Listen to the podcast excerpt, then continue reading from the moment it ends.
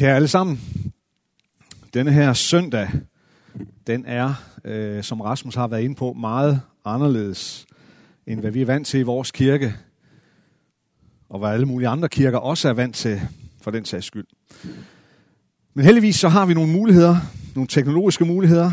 Vi har de sociale netværk, som kan hjælpe os i den situation, vi er i. Så vi på en måde stadigvæk kan i gods øjne mødes, bede sammen og reflektere sammen over, hvad Gudmunden har at sige til os i den situation, vi befinder os i lige nu. Gennem de seneste par uger, ja egentlig bare gennem de seneste dage, der har vi set ting udfolde sig for vores øjne, som vi sikkert aldrig havde troet, vi skulle komme til at opleve. Kæmpe store indgreb i vores hverdag og personlige frihed. Krydret med angst og usikkerhed for, hvad der måske kommer til at ske med os selv og vores nærmeste.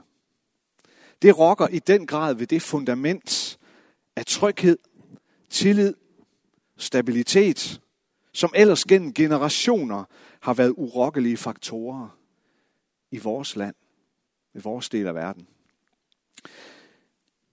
Og jeg tror, at i sådan en situation, så er det af stor og afgørende betydning, at vi som kristne stiller os selv hinanden disse vigtige spørgsmål.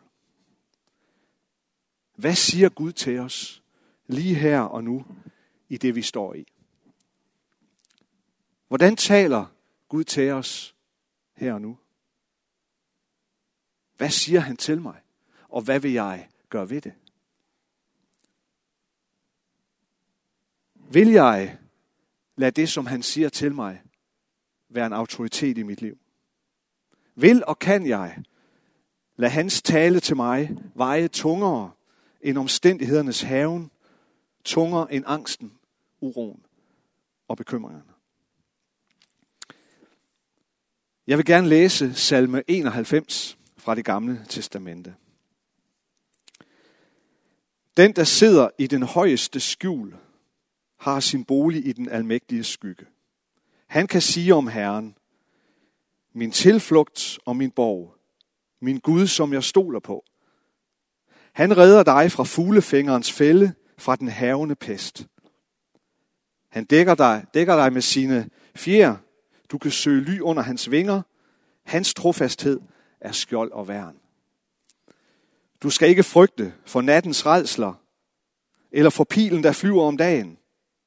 Ikke for pesten, der breder sig i mørket, eller for solen, der haver ved højlysdag. Om en tusinder falder ved din side, ti tusinder ved din højre hånd, dig skal intet ramme. Med egne øjne skal du se, at de ugudelige får deres straf.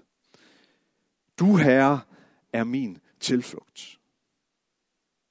Den højeste har du gjort til din bolig. Intet ondt skal ramme dig. Ingen plage skal nå dit telt, for han vil give sine engle befaling om at beskytte dig på alle dine veje. De skal bære dig på hænder, så du ikke støder din fod på nogen sten. Du kan træde på løve og slange, trampe på ungløve og øjle. Når han holder sig til mig, vil jeg redde ham. Jeg beskytter ham, for han kender mit navn. Når han råber til mig, vil jeg svare ham. Jeg er med ham i trængslen. Jeg befrier ham og giver ham ære. Jeg mætter ham med et langt liv og lader ham se min frelse. Man ved ikke rigtigt, hvem der har skrevet den her salme. Nogen mener Moses, da han tilskrives salmen lige inden, og sprogbruget her minder om den. Andre mener, det kunne være kong David, da der også er meget sprog og retorik i den salme her, som minder om noget af det andet, han har skrevet. Men det vigtige er sådan set ikke, hvem der har skrevet den, men hvad der er budskabet i den til os. Salmisten sammenligner først livet sammen med Gud, med det at sidde i skjul og sidde i skygge. Og uanset om det var Moses eller David, der skrev den, så kender de i hvert fald begge til at være i ødemarken, i ørkenen. Enten på en overlang vandring med et helt folk, eller i krigstjeneste, eller på flugt fra nogen, som vil en noget ondt. Så derfra kender de i hvert fald til betydningen af og vigtigheden af at kunne finde et skjulested, som kan beskytte en mod en udefra kommende fare. Eller til vigtigheden af at kunne sidde under et træ, som kan give læg for den hårde vind eller den brændende sol. Men livet sammen med Gud er noget mere end det. For der er noget temporært, noget midlertidigt over et skjulested, eller et lag for vinden, eller skygge for solen. For tingene ændrer sig. Skjulesteder afsløres. Vind og vejr forandrer sig, så skygge og lag forsvinder. Vi har brug for noget mere stationært. Det er også derfor, salmisten siger om livet med Gud, at det handler om, at vi har vores bolig i den almægtiges skygge. Og videre står der, at vi har gjort den højeste, altså Gud, til vores bolig. En bolig, det vidner om noget langt mere stationært og vedvarende end et midlertidigt skjulested. Eller et træ, som her og nu giver os skygge. En bolig er noget andet. Det rækker længere. Det har et permanent perspektiv. Det giver os en trøst, sikkerhed og tryghed, som rækker længere end til blot her og nu. Ja, ikke blot er det en bolig, siger salmisten. Det er en borg. Velbygget, velbeskyttet, solid. Den holder. Men hvad betyder det så, at vi har denne bolig, denne borg i Gud? Ja, helt konkret så betyder det, som salmen siger, og som Rasmus var inde på, at vi skal ikke frygte. Jeg har ladet mig fortælle, at der i Bibelen står frygt ikke 365 gange. En gang til hver dag i året, med andre ord. Om det er korrekt, ved jeg ikke helt, for jeg har faktisk aldrig talt efter. Men lad os antage, at det er rigtigt. Og her siger salmisten så, at vi skal hverken frygte for nattens redsler, det vil sige alt det ukendte, alt det vi ikke kan se, alt det vi ikke kan forudse, alt det som luften bærer med sig, og som vi ikke kan se, alt det som er skjult for os, alt det som vi kan frygte, venter os. Og ej heller skal vi frygte for pilen, som flyver om dagen. Selv de ting, vi kan se klart, kan tårne sig op foran os og virke mægtige, frygtindgydende og skræmmende. Hvorfor rammes vi af frygt, når vi som mennesker, som nation, som befolkning står i sådan en krise, som vi gør lige nu? Ja, det er nok delvis i hvert fald, fordi vi konfronteres med vores svaghed, skrøbelighed, vores kommen til kort, vores menneskelighed. Og fordi vi konfronteres med vores egen dødelighed. Vi konfronteres med den virkelighed, at selvom vi så gerne ville, så kan vi bare ikke kontrollere alt. Der er omstændigheder, der står uden for vores magt at styre og kontrollere. Og så minder krisen os som sagt om, hvor dødelige vi er. Og det bliver tydeligt, når vi så nu står over for udfordringer, som de fleste af os aldrig har stået over for før.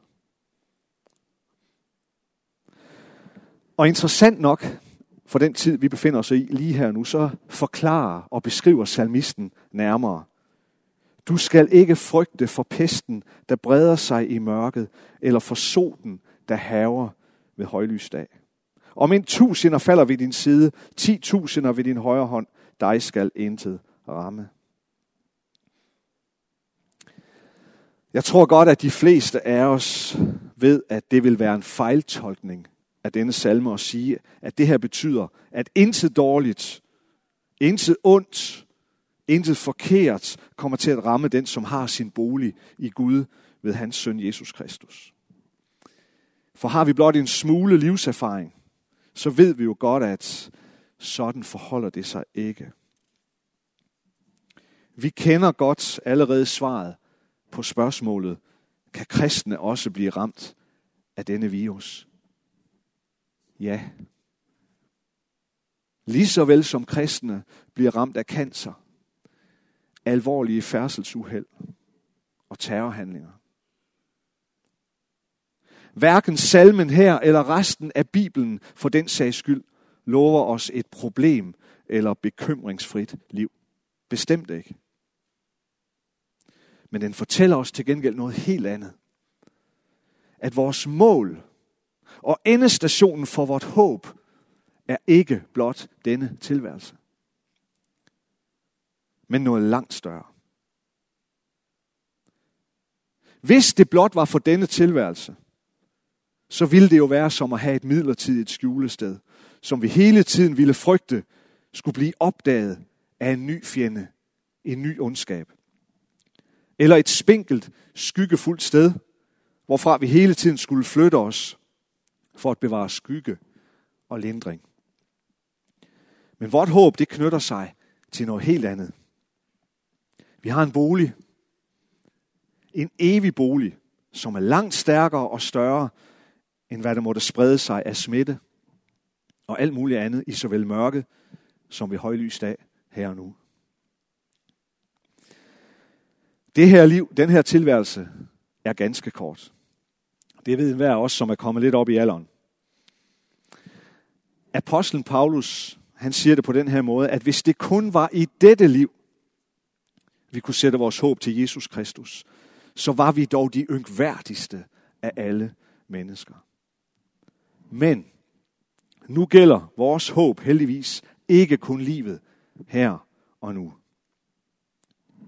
Vores mål, formålet med at vi er her, og håbet om en tilværelse, hvor alt frygt og angst og uro vil være udryddet. Det gælder en evighed. En evig bolig, som er noget langt større end det, vi kan se og føle på her og nu. Det er det lys, vi skal læse og forstå salme 91. Når du får at vide, at om så tusinder falder ved din side, så skal intet ondt ramme dig eller nå dit telt, så er det jo ikke fordi, at du kommer til at gå uberørt eller umærket hen over livets omskifteligheder og omstændigheder.